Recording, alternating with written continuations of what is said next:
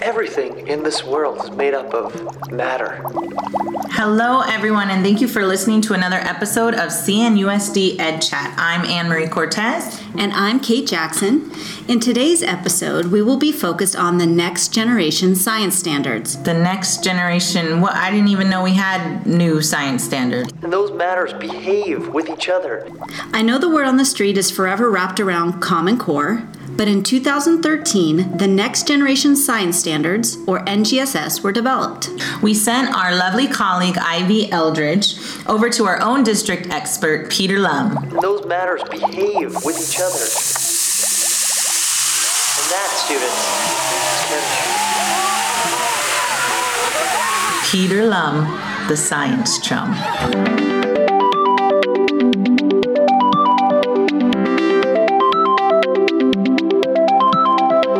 You for joining us again today, Peter. Um, we're so happy to have you here. Thank you for having me. Can you give us a little insight on what this shift is all about from the current standards or the older standards to what is currently in place now?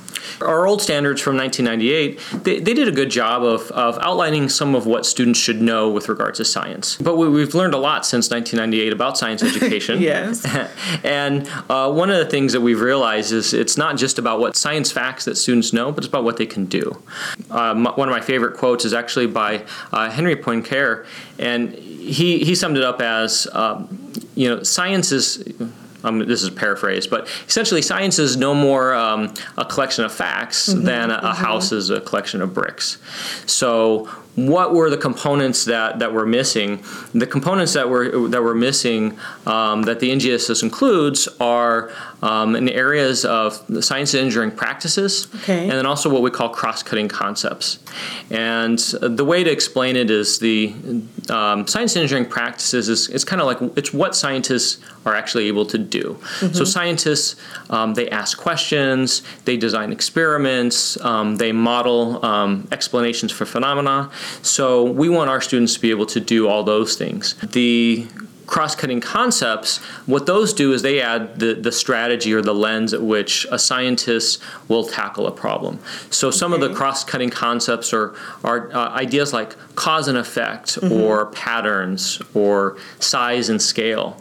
And those um, help students make connections between the different areas of science. And that seems to also be some of what kids' natural curiosities lend themselves to when you're speaking of cross-cutting um, and really, you know, being inquiry-based and interested in what's going on. Absolutely. I know, I know a lot of what our, our younger students are always interested interested in are the experiments and look what I learned, look Yeah. what I can do.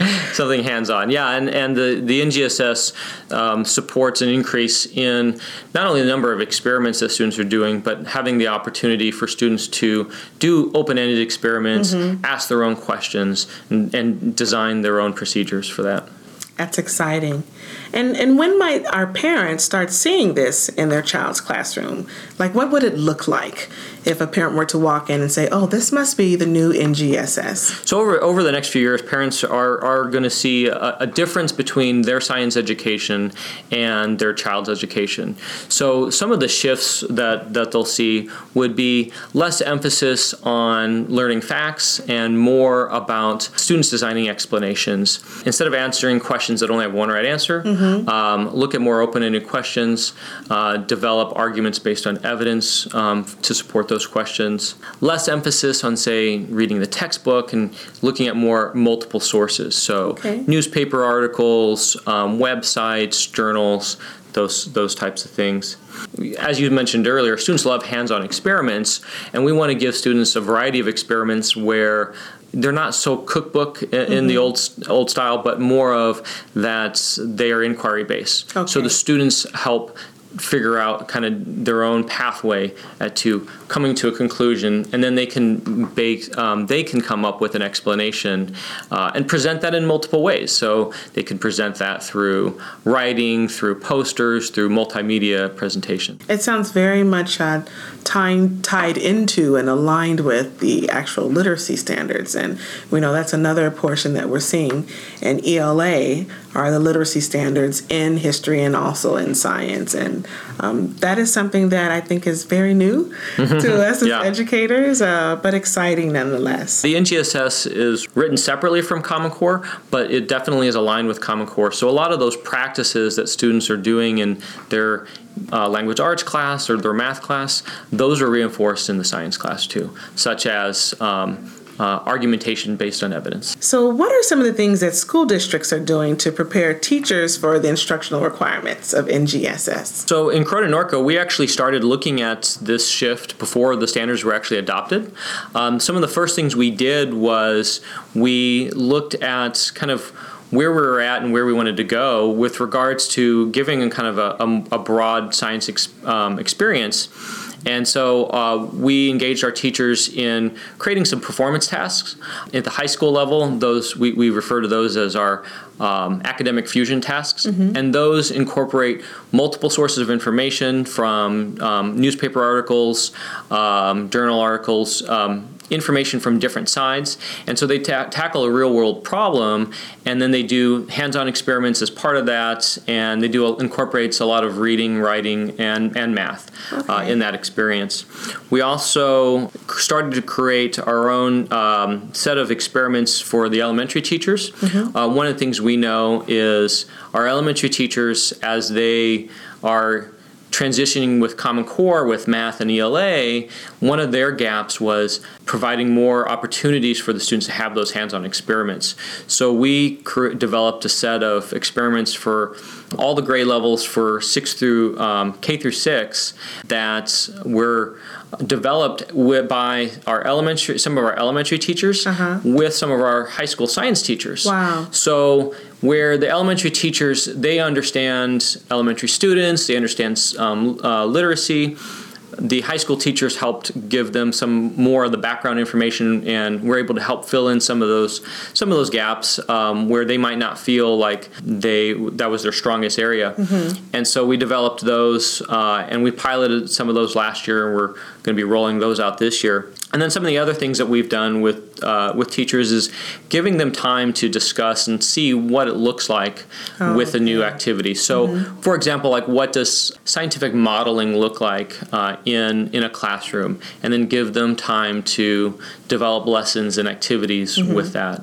I can definitely imagine what what you're saying about collaboration, and I think that's amazing that we're having. You know, our teachers across the grade levels collaborate, really kind of looking at the bookends of you know where students are coming in and where they're expected to be, and then also what. Um, really stood out was you were saying that they were tackling real world problems. Yeah. And I think that that is something that's far different from what we're accustomed to, you know, with just what is the customary going through the science textbook and, and memorizing the facts. So that right there I can see is a, a huge shift and, and very, very exciting. So we have a segment called Tomorrow, This Week, and This Month. With so many changes occurring in 21st century education and learning, what advice can you give teachers and families to try tomorrow, to try this week, and also to try next month? Well, I think the, the first thing that's for, for parents to do with their students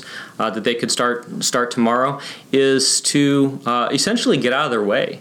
Okay. Uh, students and children we know are naturally curious. They love to ask questions and they love to to think about and, and experiment with things. What we have to do as as parents is and, and, and educators is be comfortable with letting students figure out their own answers. So when your child starts playing with something, uh, as long as it's not dangerous, um, you know what? who, who cares if they break it? I mean, they're, they're going to learn something from that, right? Let the kids go outside and play in the dirt and find new things. Um, I know that my daughter loves going out and finding roly polies and flowers and blades of grass.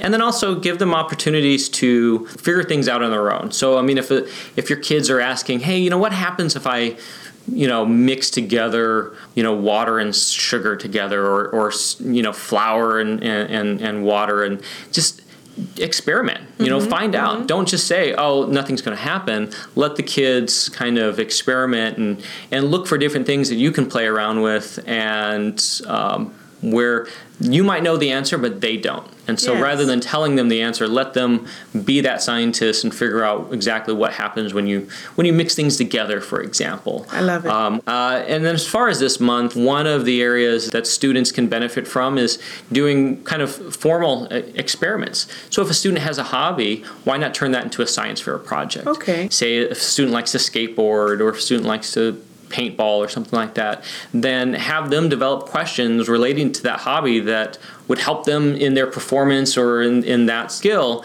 and let them come up with an experiment that they could test out uh, and see what has an impact. Thank you again for sharing your time with us, Peter, and we are looking forward to more information about science in the future. And if uh, and if anybody wants more information, the official website for NGSS it's uh, nextgenscience.org, and they do have information specifically for parents on that website uh, and teachers uh, and, and schools.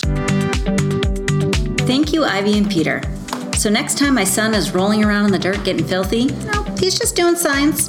And if you'd like any more information on NGSS, you can check out our show notes page for this episode. Thank you, everyone, for listening to CNUSD Ed Chat, a podcast for educators and families.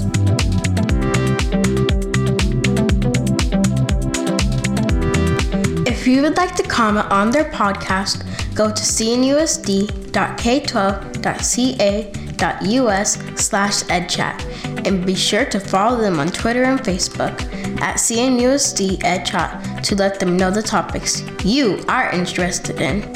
If you enjoyed this episode, please help us out by leaving a five-star review on iTunes. We greatly appreciate your support. This episode was written and produced by Anne Marie Cortez, Kate Jackson, and me, Ivy Yule Eldridge, and edited by Kate Jackson and Ken Pucci.